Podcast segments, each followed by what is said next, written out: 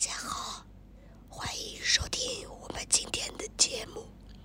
我是突然下线的二老板张二大，不好意思啊，今天的节目将由咱们的好朋友淑华全程自己录制，你加油吧，我走了，拜拜。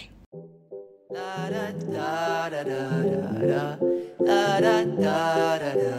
哒哒哒哒哒哒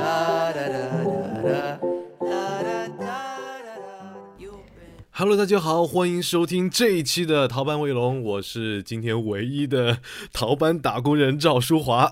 那么，正如大家前面所听到那样，我们亲爱的二老板张尔达加入了羊群，并且已经发出了宝娟的声音。虽然这样子真的蛮没有礼貌的，但是我老实说啊，我听到前面一段录音，我真的会觉得有一点点好笑。相比二老板，淑华真的是天选打工人。为什么这么说呢？因为首先逃班威龙现在是我来在一个人在录，对不对？这是其一。其二呢，我们公司呀，就我现在已经回我们公司上班了，就已经不在神秘单位了啊。我们公司呢现在是属于。就我们部门只有3个人了，我现在已经支撑起我们部门的半壁江山。我的天，我最近真的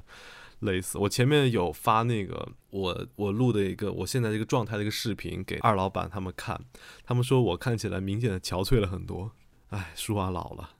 然后另外就是我从神秘单位离开回来之后，我们今天处长来问我说：“淑华，现在我们这边已经养了很多人了，你有没有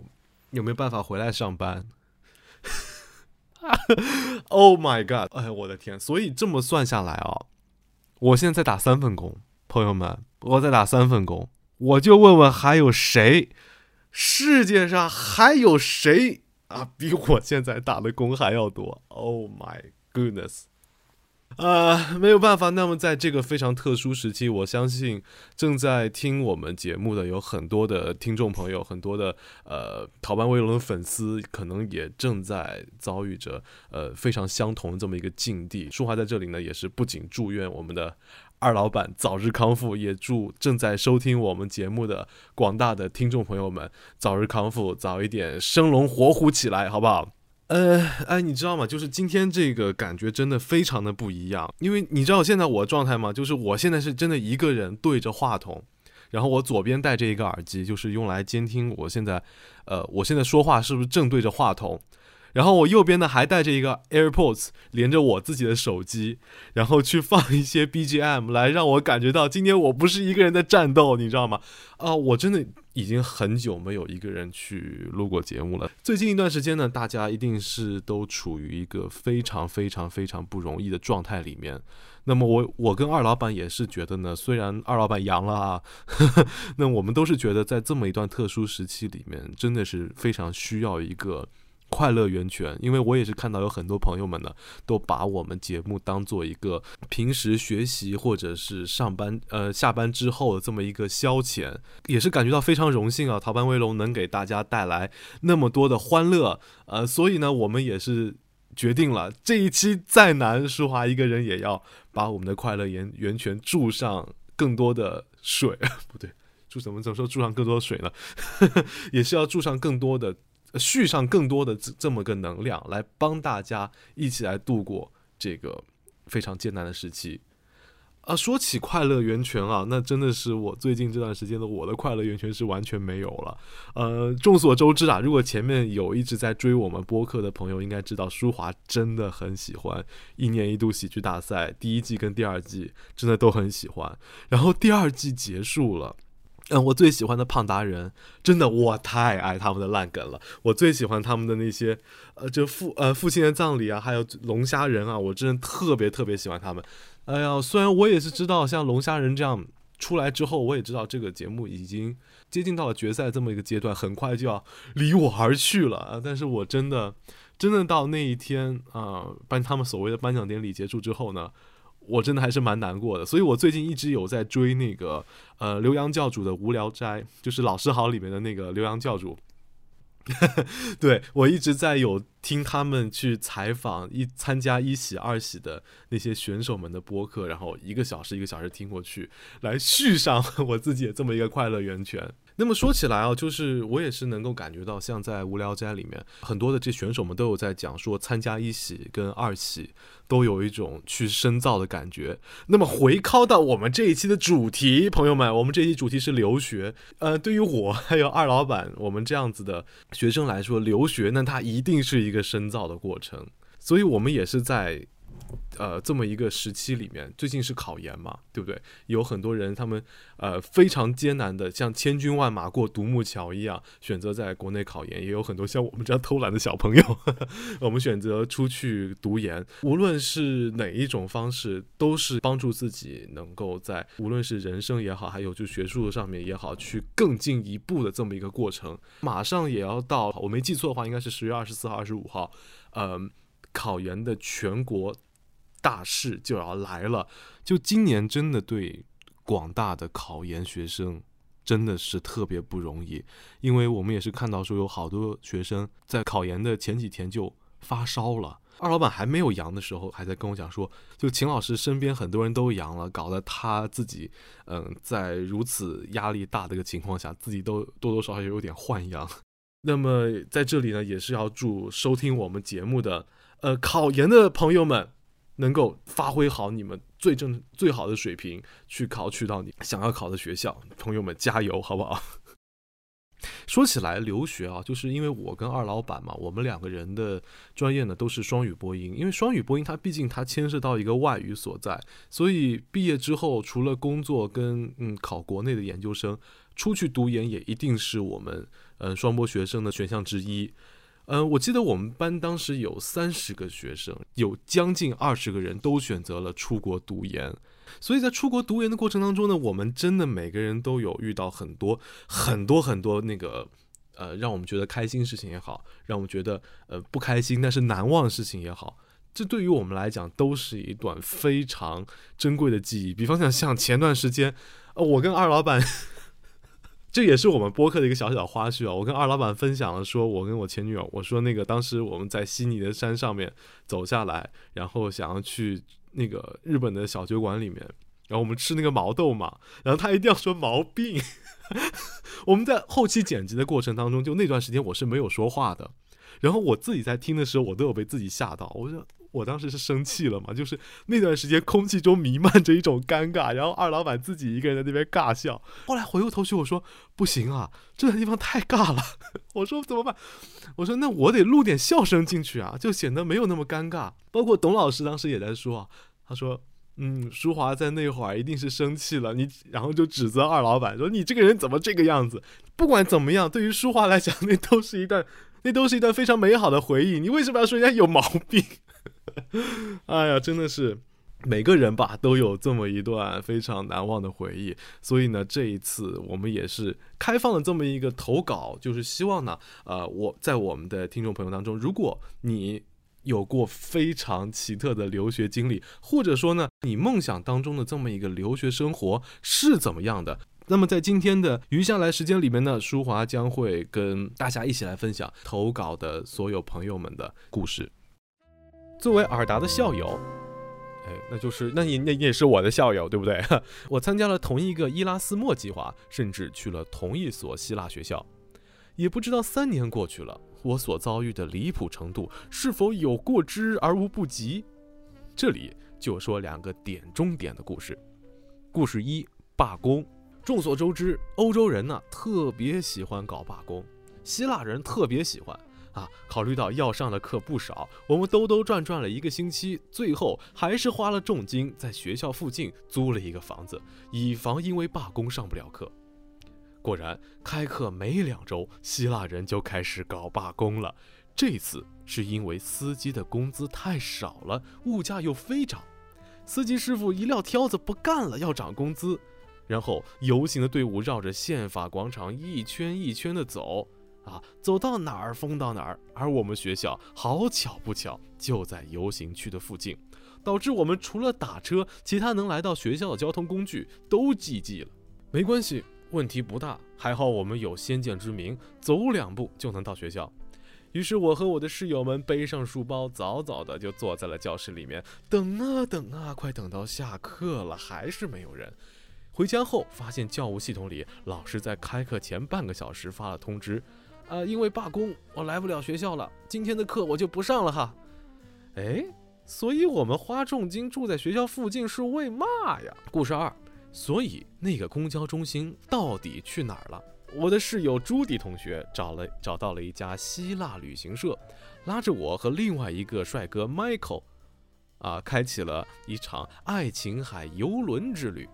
由于之前朱迪在这家旅行社呢报过另外一个团，体验非常不错，所以呢我们也很相信旅行社的经历，所以我们在这里称她为辣大姐，括弧因为打扮的超乎她年龄的热辣褒义。在交定金的时候，辣大姐给我们介绍了一下旅行前的准备和去码头的线路。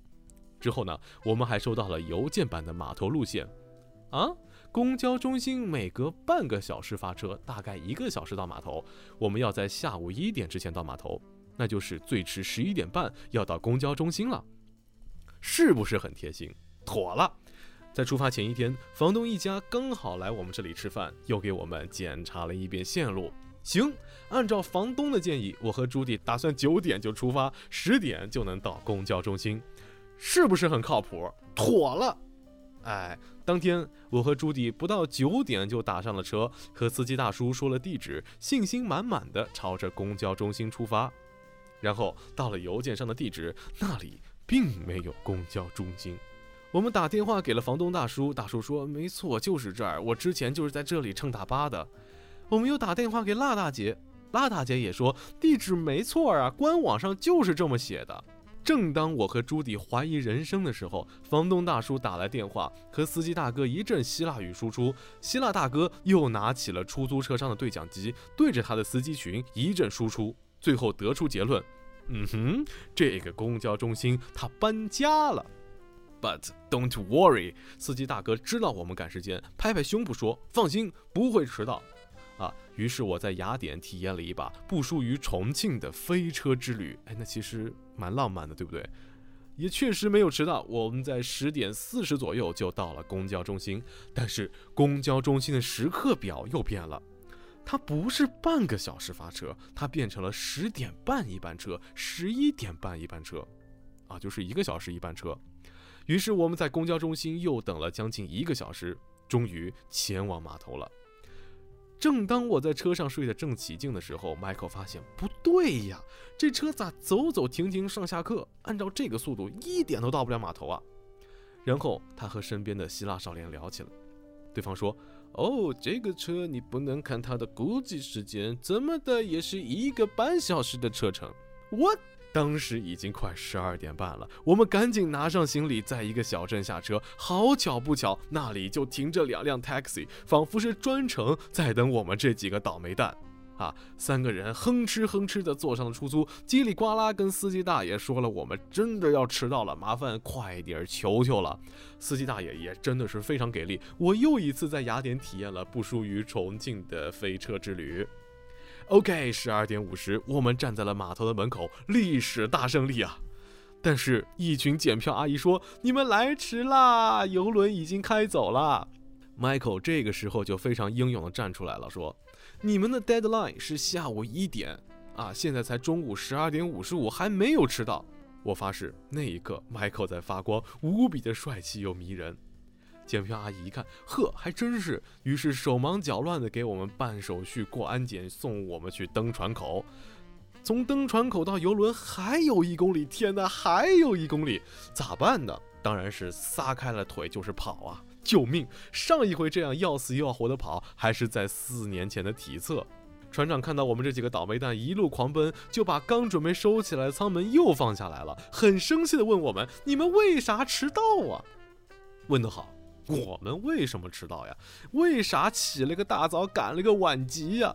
为啥一个公交中心搬家了，谷歌地图不知道，官方网站不知道，旅行社和本地人不知道，甚至司机师傅都不知道？妈妈开门，我是离谱。我以为的欧洲美丽、高度繁荣与现代井然有序，来到了希腊，我觉得我家的小县城还是蛮好的。括弧，当然希腊的历史遗产和自然风格也还是令人震撼的，十分值得一去。来吧，喝口水。感谢这位来自金华的朋友的一个投稿啊。哎，确实，我自己也是出去了一趟，我会感觉到我们高中课本上所学到的那些比方讲说那个什么发达国家啊，还有发展中国家，它其实跟我们想象的真的不一样。你比方讲说像澳洲，在那个城市中间，它会有一个东西叫 tram， 就是电车。如果你是住在浙江嘉兴的朋友，那个 tram 你们也看见过，就是嘉兴也有那种电车。对，然后你在澳洲啊，坐那个电车，它是有一个 free zone 的，就在这一个区域里面它是免费的，但是出了这个区域不行，它收钱。但是在 free zone 里面，因为它是在市区，它道路相对来讲比较狭窄一点啊，然后那个电车它开就非常慢，20码、30码这个每小时，那这种感觉就真的，我说句老实话，真的不如成自己走路或者说打一个车了啊！就有的时候真的不知道他们这个是为什么会是这个样子的。相反，我当时去泰国玩的时候，我觉得泰国那轻轨特别方便。然后那个，如果你在泰国你去叫一个那个 Grab， 相当于我们中国的滴滴啊，你去打一个车。它都非常方便，能送你去任何你想去的地方，甚至你也可以选择一天包车。但是在墨尔本，你基本上做不到这样的情况。有的时候你也不知道，如果世界上的发达国家和发展中国家，它如果拿交通的便利程度来划分的话，那我觉得澳洲真的非常的不方便。我之前也是跟张尔达聊过，说，哎，我们这个留学有没有什么相似的状况？张尔达就有提到啊，说希腊人确实啊，就如同这位投稿的粉丝朋友们说的那样，非常的悠闲。我记得啊，他去希腊那会儿，因为希腊那会儿政府可能也停摆了，就没钱吃字了。那会儿你要说搁咱们国家，你要是听到这种事情，那完蛋了，生活都没有起色的那种感觉。但是他说那些街边的咖啡馆里依旧坐满了人，一位白发苍苍的老太太，但看起来非常优雅，拿着一本书坐在道路边上在读，好像世界一如既往没有任何变化一样。如果以这个方式来去论的话，那我觉得发达国家的一些老太太们或者老年人们，他们确实有一种跟别的国家不一样的淡定。我当时也是跟张尔达说，我说确实我也感觉到澳洲人他也是有一种非常淡定的感觉。就拿我们国家跟澳洲来比，就是如何让你的父母在朋友面前他们的朋友面前夸你呢？就是你有一个特别稳定的工作，你是公务员啊，或者说你是体制内的，像舒华体制内的，你就是一个特别牛这么一个存在。但是在国外，他们好像并不以这一套作为标准。比方讲说，我认识的一个朋友啊，他上午是保安，然后下午他就去那个去做 bartender， 然后晚上呢，他就去我们那边有个 Queen Victoria Market， 就是那种夜市，你去做那个西班牙炒饭。对，这样的生活，他一天呢也能赚个几百刀的，我觉得这样感觉其实也不差。而且他跟我讲说，他真的很喜欢做西班牙炒饭，然后他觉得晚上在那边给大家炒饭的时候，虽然很累，但是他觉得很值得。这种就有一种跟我们国家的年轻人或者说打工人们有一种截然不同的感觉了。他们真的是会去为了生活中的一些喜欢干的小事而把它当做工作，然后并不特别为那个所谓的地位啊、金钱呀，我指的是一般人啊，并不为一些地位和金钱去放弃了自己的一个生活节奏。讲到这里，我突然也是想到了在墨尔本的那个有一条街叫 Ligon Street， 在 Ligon Street 的南边，它有一个雕像，上面也没有别的东西，它就有一个3个金黄色的大字儿888。我当时还问我这是什么意思呀？然后当地的朋友说888呢，它代表着说墨尔本人的这么一个生活节奏，8个小时工作，8个小时玩耍，8个小时睡觉，这3个8个小时互不侵犯，我们一定要在这8个小时内把自己所有事情全部干完。他们这种感觉呢，虽然说带给我们留学生真的有种特别不便利的时候，就比方讲说你可能在他们工作8个小时以外的时候，你家电器坏了，这个时候如果你想找一个电工或者说是别的一个专修的师傅来帮你去修理电器什么的，那真的是特别贵，因为他们已经超出了这个他们自己的 working hour 了，所以你要额外的付钱。不过这个都算好的，你们知道吗？有的时候如果超出 working hour 的话，你可能一个电工都找不着，你可能只能找那个同为中国人的这么一个电工，那他们收的钱可能就会更贵了，因为他们把那个 language barrier 也算在里面，就是我的语言沟通成本也是在我的工资里面的。所以舒华以前不小心那个把电磁炉砸坏了，赔了，算上电磁炉，还有电磁炉组装的费用，还有电线的组装费用，一共有800刀，800刀和人民币1:5这么一规格，大概我重新装了个电磁炉，花了我4000块钱，朋友们，真是太可怕了。讲到这里啊，其实说我们可以从这位同学投稿里面，我们可以看得出来，欧洲的那个生活跟我们这边真的会有截然不一样的感觉。然后你也会碰到一些有趣的人，可能他古道热肠，可能他非常的有个性，可能他像我的那个故事，他非常的 creepy， 他有点恐怖，因为。也确实在国外你会能够碰到各式各样的人，那么这个东西呢，其实在你的留学生涯里呢，一定也是一个非常特别的风景点。所以在如今这个即将放开这么一个大前提下呢，我其实还是鼓励大家能够出去走一走的。你特别像我是学双语播音的，我自己本人我的那个英语口音在学大学4年的时候其实特别不好，因为我下课之后，我们跟同学，我们也都是讲普通话，甚至有的时候去讲一些都唔系几明白的方言，哈哈哈！我这个粤语，对，我们都会去讲到一些特别，就会反正不会讲英语了。但是我们又是学双播的，那这怎么办了呢？难道你毕了业之后，你连一个特别正常的英语口音都不会去说了吗？那这个时候，如果你选择出国的话，那么在国外，因为语言这个东西，你想学习一门语言，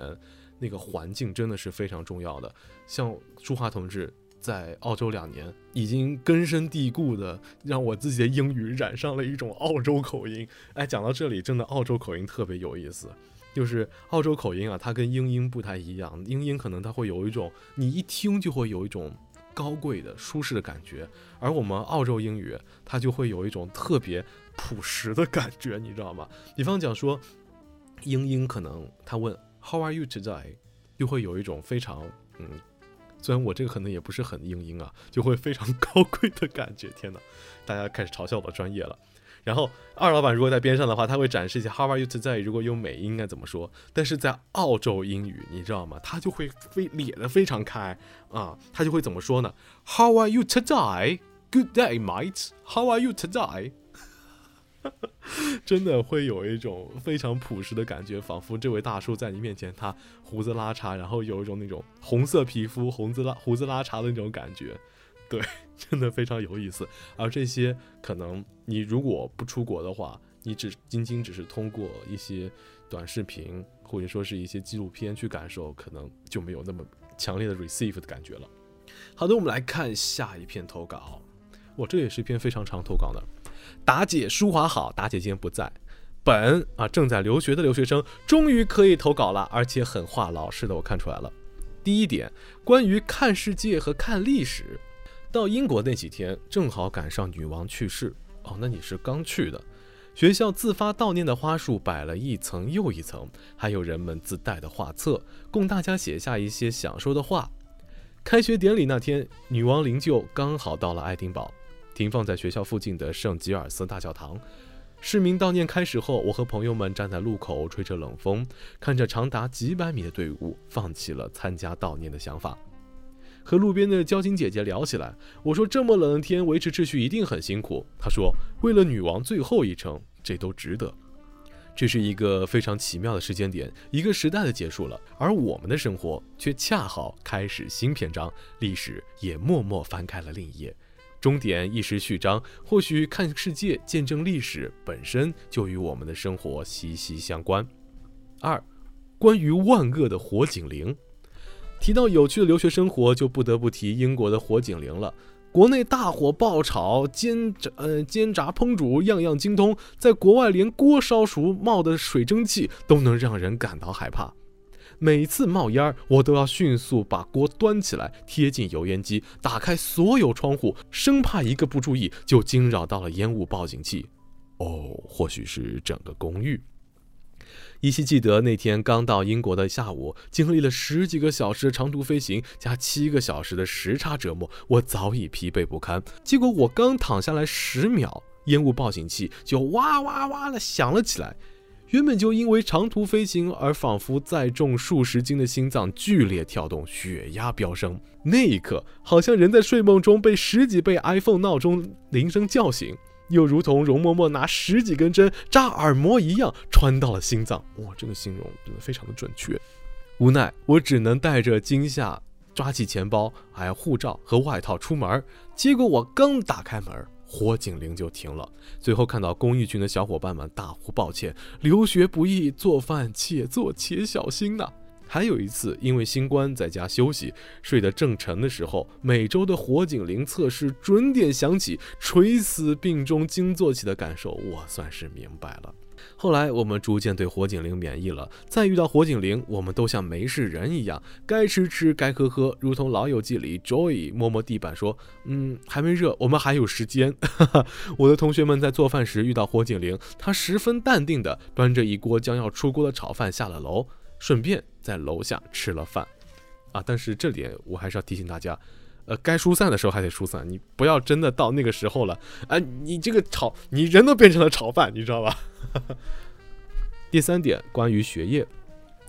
好多人都说英国硕是水，可是我们的压力真的很大。我读的是社科专业，我日常最主要的就是高强度的阅读和输出 ，reading 又臭又长 ，essay 多到爆炸，英语失灵的 seminar 和 workshop， 学术感极强的老师连发邮件的词汇都是高级词汇。事实证明，语言成绩并不能证明你完全适应了真正的英文学习环境。多少个半夜，我对着电脑和笔记本骂骂咧咧，亦或者尝试搞清楚所谓的 critical thinking 到底应该是什么样子。我经常自己和自己对话，自己给自己讲观点，最后讲嗨了，半夜睡不着，差点迟到于早九。还有一次，上完一天课回来，因为 Stata 跑数据实在学不明白，于是从下午4点半做到了凌晨1点，中间一动不动，一口饭都没吃，最后累到一个人在房间里指着数据大骂，我真的好累啊！这里给人工逼掉了。有趣的是，当时正赶上国内的朋友起床，我们俩甚至还聊了一会儿，最后做梦，梦里都是数据和文献追着我。尽管如此，我身边依然有同学可以做到 study play balance。当我周末还在啃文献整理思路的时候，他们一瞬间就飞到了西班牙、法国、挪威。外国同学们商量着去哪里喝酒，而我正在为自己失灵的英语能力默哀3分钟。可能我真的不聪明，多用些时间呢也不是坏事。我甚至开玩笑说，感觉我从上学开始就没有这么努力过。尤其是这个周末，每次我都是去超市买了好几天的菜，然后把自己关在房间里潜心治学个鬼，他自己打了括弧说的啊。真羡慕那些有张有弛的同学，如果我也能像他们一样玩得好，然后学得好，那就太好了。第四，关于留学社交，都说留学难有知心朋友，在我身上体现的太典型了。因为学习压力大，我的大部分时间都花在了学习上，因此也少了很多社交，做什么事儿都是一个人，一个人遛弯，一个人逛街等等。从本科开始，我似乎就是这样，我也早就适应了。这不是说我不和别人来往，只是在我想出去玩的时候，发现我平时玩得还不错的人都有各自更好的朋友，或者有事要忙，因此我要么被割，要么完全不会被别人想起来。我在想，这或许也算是一种孤独，但某种程度上也是值得的。朋友笑我的留学生活没有其他留学生精彩，到现在也没有去几个城市里打卡，但是我不这么认为，我更看重的在这个阶段更多的收获。对我而言，第一次出国就坐20个小时飞机来留学，从真真正正的小镇做题家，到敢于出国读研，在异国他乡享受独处和所谓的孤独，感染新冠也完全不慌，顶着症状把自己照顾好，认认真真学习，并逐渐敢和老师交流自己的观点，而这些都比社交宝贵得多。当然了，有的时候我也羡慕他们能够成群结队的玩，但想了想，我一向如此独，也不排斥社交。朋友说，其实我还蛮好相处的，只是有时候有些被动，或许我就是这样的人吧。没关系，我自己的时候也很开心，也完全能和自己处得来。比如学累了，我就一边玩开心消消乐，一边听逃班威龙，哎，谢谢你。听达姐和舒华唠嗑，感觉阴霾一扫而空。或者抽一天早起，买杯咖啡，疯狂遛弯，看鸽子，看人，看风景，甚至都不用张嘴说话。这对社交被动症人士来说，也未必不是一种福音。生活不能既要又要，这样一想，真的就轻松多了。等养好身体，我也会去其他几个城市转一转，毕竟出来一趟，并不能只窝在一个地方。我可不是不会玩哦，我可爱玩了。唠唠叨叨说了好多，希望能给投稿添一块砖，也祝逃班威龙越来越好，这可是我的快乐源泉呀！谢谢这位朋友。哎呦，我喝口水。这篇真的很长，你真的有点话痨，但是我不得不说，这位朋友。为什么这么长的投稿我都读了？因为他真的很好的描写出了舒华当时在国外的这么一个场景。虽然当时我出国的时候并不是一个人啊，就是像他所谓的第四点我完全是跳过的，那会儿我是2个人一起出去的。当时呢，我也确实觉得我做到了 study 和 play 的 balance， 我也去到了墨尔本的很多地方去玩，甚至也走出了墨尔本，什么大堡礁啊，还有在一些别的地方，悉尼，还有别的地方一起去玩。那会儿我觉得出国留学呢，你一定要把眼光放在外面，你不能完全的把眼光放在学习上面，因为读万卷书，行万里路嘛。我觉得出国呢，你一定要走出去玩一玩，因为你能够真真切切的去遇到一些当地的人和事，这些东西呢，都是你在国内看视频去学不来的。这样讲，我不知道有没有一点冒犯，就是其实国内有很多他可能出于很多原因只能在国内去上国外网课，这么一些同学，如果你人在国外了还不出去走一走，那你跟他们就没有什么太大区别了呢，那你还花那么大功夫去国外干嘛呢，对不对？说到这个火警铃啊，我刚才在读的时候，我觉得这位同学他完完全全讲到了我内心，因为舒华是一个特别喜欢做饭的人。我第一次在家里去烤鸡的时候，就是那个火可能太大了一点，那个鸡它确实也是黑了。如果你们有厨房经验的朋友，你们应该也会知道，当烤箱里如果你把这个鸡烤黑了，那它会有一些不好的气体散发出来。这个时候烟雾，在国外的时候，在烟雾报警器就会马上 catch 到这个烟雾，它就开始乌啦乌啦叫起来。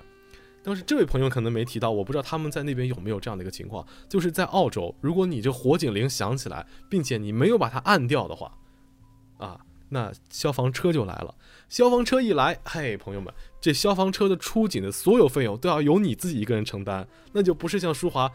打碎了一个电磁炉800刀了，你可能要花4000刀去支付这么一个消防车的费用。朋友们，这个太贵了，4000刀，你可能上一个学期学都不要花那么多钱，好不好？太可怕了，国外真的一不小心花到钱的地方真的是太多了。刚才讲了那么多啊，其实都是一些他已经有过出国经历的朋友了。在我们之前投稿里面呢，我们也是特地讲到了说，如果你还没有出过国，并且想出国的话，那么你脑中的留学生活会是怎样的呢？在这里呢，我们也是有这么一位朋友来投了稿，然后我来念一下我脑中的留学生活。我一直想去香港，现在的我已经很少想起这个理想了。很难相信高中，特别是高3那年，我是那么的坚定想去香港念书。高中一直灌输着要有理想，要考上好的大学。我还记得我的好朋友一直都想去上海看看。于我而言，当时的我一腔热血，就想着我要去香港念大学，想去读自己坚定认为想以此为后半生职业的工业设计，想去香港生活。其实也很难说为什么那么想去香港，也许是从小看了许多 TVB 港剧的熏陶，也许是沉迷于粤语歌无法自拔，也许是在老电影中渐渐地爱上了他的语言文化，当时固执的就认定了他就是我的诗和远方。可是很曲折，很难说出为什么并没有实现。高考那年，我考了一个老师、家长都觉得还行，但我查到分数，远远觉得没有实现自己水平的分数。对于我的理想学校香港理工大学有些危险，而且在分班时，我也因为自己的固执选择了文科。高中时间很紧，并没有创作出什么作品的我，知道估计是没有机会了。我仍勇敢地认为我可以先考进去，甚至觉得我可以报一个当时我不喜欢的专业，然后再转专业。于是一遍又一遍地去说服我爸妈，最后其实是我自己放弃的。我报上了名，只是没有交报名费。下定决心时，发现已经过了报名时间，又想到其实家里条件并没有那么好到可以支持我的学费。尽管我和妈妈说我会去半工半读，但相信仍旧是需要家里更辛苦的挣钱。我不想爸爸妈妈为了我的一个所谓理想还要更加辛苦。天意弄人，在我以为的时间截止后2个小时，我收到来自学校的邮件，因为我之前提交的报名申请是有效时间的。这个意思就是说他当时其实还有机会，但是因为没有时间交报名费，所以就真的没有机会了。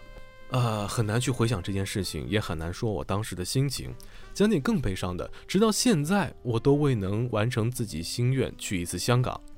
大学特意办了通行证，但是因为没有钱，也不想问家里要，所以没有成行。后来自己兼职攒了钱，却因为疫情无法出去了，就到了现在。如果当时我成功考上了，会是什么样的呢？我想我会勤工俭学，自由的学习，创作自己的作品，会在图书馆认真阅读学习一个下午，或者把打工攒的钱去看一看自己喜欢歌手的演唱会和话剧，花一个周末流连在自己喜欢的艺术展，在城市中的海边散步或者慢跑，跨年在维港边看绚烂烟花，许下新年心愿。可是并不会有如果。不过假如入选了，大家不要因为听到而觉得 emo 啊，我们没有如果，但是都有明天，还有实现心愿的机会。希望下一次机会来临时，我一定能够抓住它。一下子写了那么多有的没的，谢谢逃班威龙把我从苦逼的打工生活中解救出来，让我有一个出口。祝尔达早日康复，身体健康。祝舒华坚持住，挺进决赛圈。我插一句啊，我觉得我喉咙里有点东西。不知道是不是我这话筒好久没用，有点灰，你知道吗？吸到嗓子眼里了，我觉得有点。希望我能够挺进决赛圈，谢谢这位朋友。啊，那还有个 PS，PS 舒华加油，多听多讲粤语。啊，粤语慢慢就能学会的。我初高中天天听，没怎么系统学过，后来就发现自己完全能够听懂，就是说的不太标准。下次投稿见。其实呢，我都係小学的时候。去有听过这些，我特别有共鸣，因为我真的特别喜欢港剧，我特别喜欢香港的一些文化。我甚至在19年的时候跟我前女友说，那个要不我们先去趟香港，然后我们再回大陆吧。但是因为一些众所周知的原因，我们有点害怕人身安全，就没有去成。也是像他现在所说那样，就是我也没办法去香港了，然后也没有办法去感受，再次感受我所喜欢那种环境。不过没有关系，现在我们应该有很多机会可以去了，只要以保证自己身体健康为前提。我们也是希望这位在云南的同学能够早日去趟香港吧，因为我很小时候去过一次香港，真的很不错。确实啊，就是讲到这里，因为其实对于广大留学生朋友来讲，出国这笔学费啊，真的是非常的昂贵。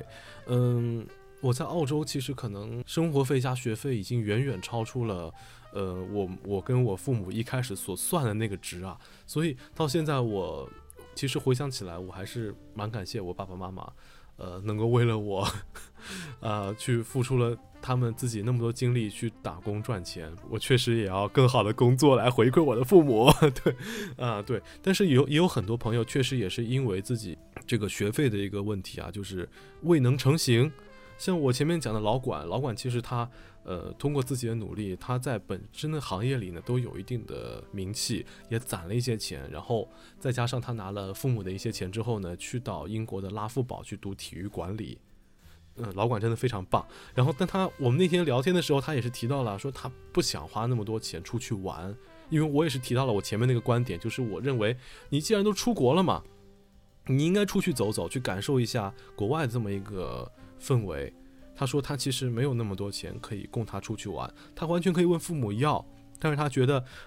不想让父母去承受那么大的一个负担。听到这些话我都会觉得有点羞愧，你知道吗？其实今天呢，我跟我的朋友老谭啊，之前也是在我节目里面有提到过。我说我希望你能够也投一个稿。我觉得你的英国的留学经历也是蛮特别的。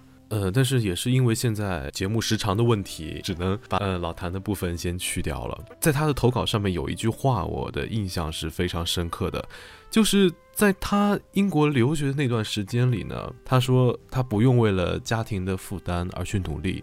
也不用为了个人的价值实现呢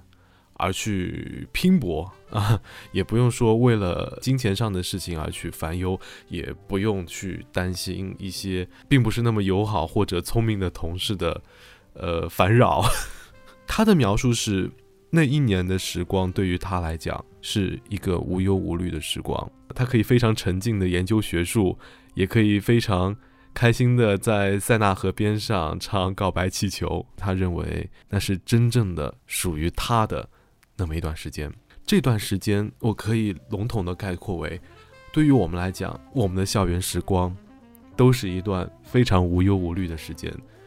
在那段时间里，我们可以做很多我们想要做的事情，我们可以去实现任何我们想要去完成的一些理想。但是当我们真正的走向社会，去到工作岗位上去工作之后，我们会发现很多事情它并不如我们所想那样简单，很多关系也并不像同学关系那样单纯，于是我们会开始怀念那一段所谓无忧无虑的时光。但是我们终究要向前看，对不对？就像前面有一个朋友讲的，就我们没有那么多如果，但是我们有更多很光明的未来。所以呢，也是希望在收听节目的各位呢，都有一个非常光明的未来，我们都能在未来读万卷书，行万里路。在这里呢，也是祝考试的朋友们呢都能够正常发挥，超常发挥啊，都能够考到你们想要的学校，考到你们想要的分数。那么我们最近也是有很多阳了个阳的朋友，包括二老板，也是祝你们能够早日康复。好的，以上就是本期逃班威龙的全部内容，感谢大家听舒华叨叨1个小时。好的，我们下期再见。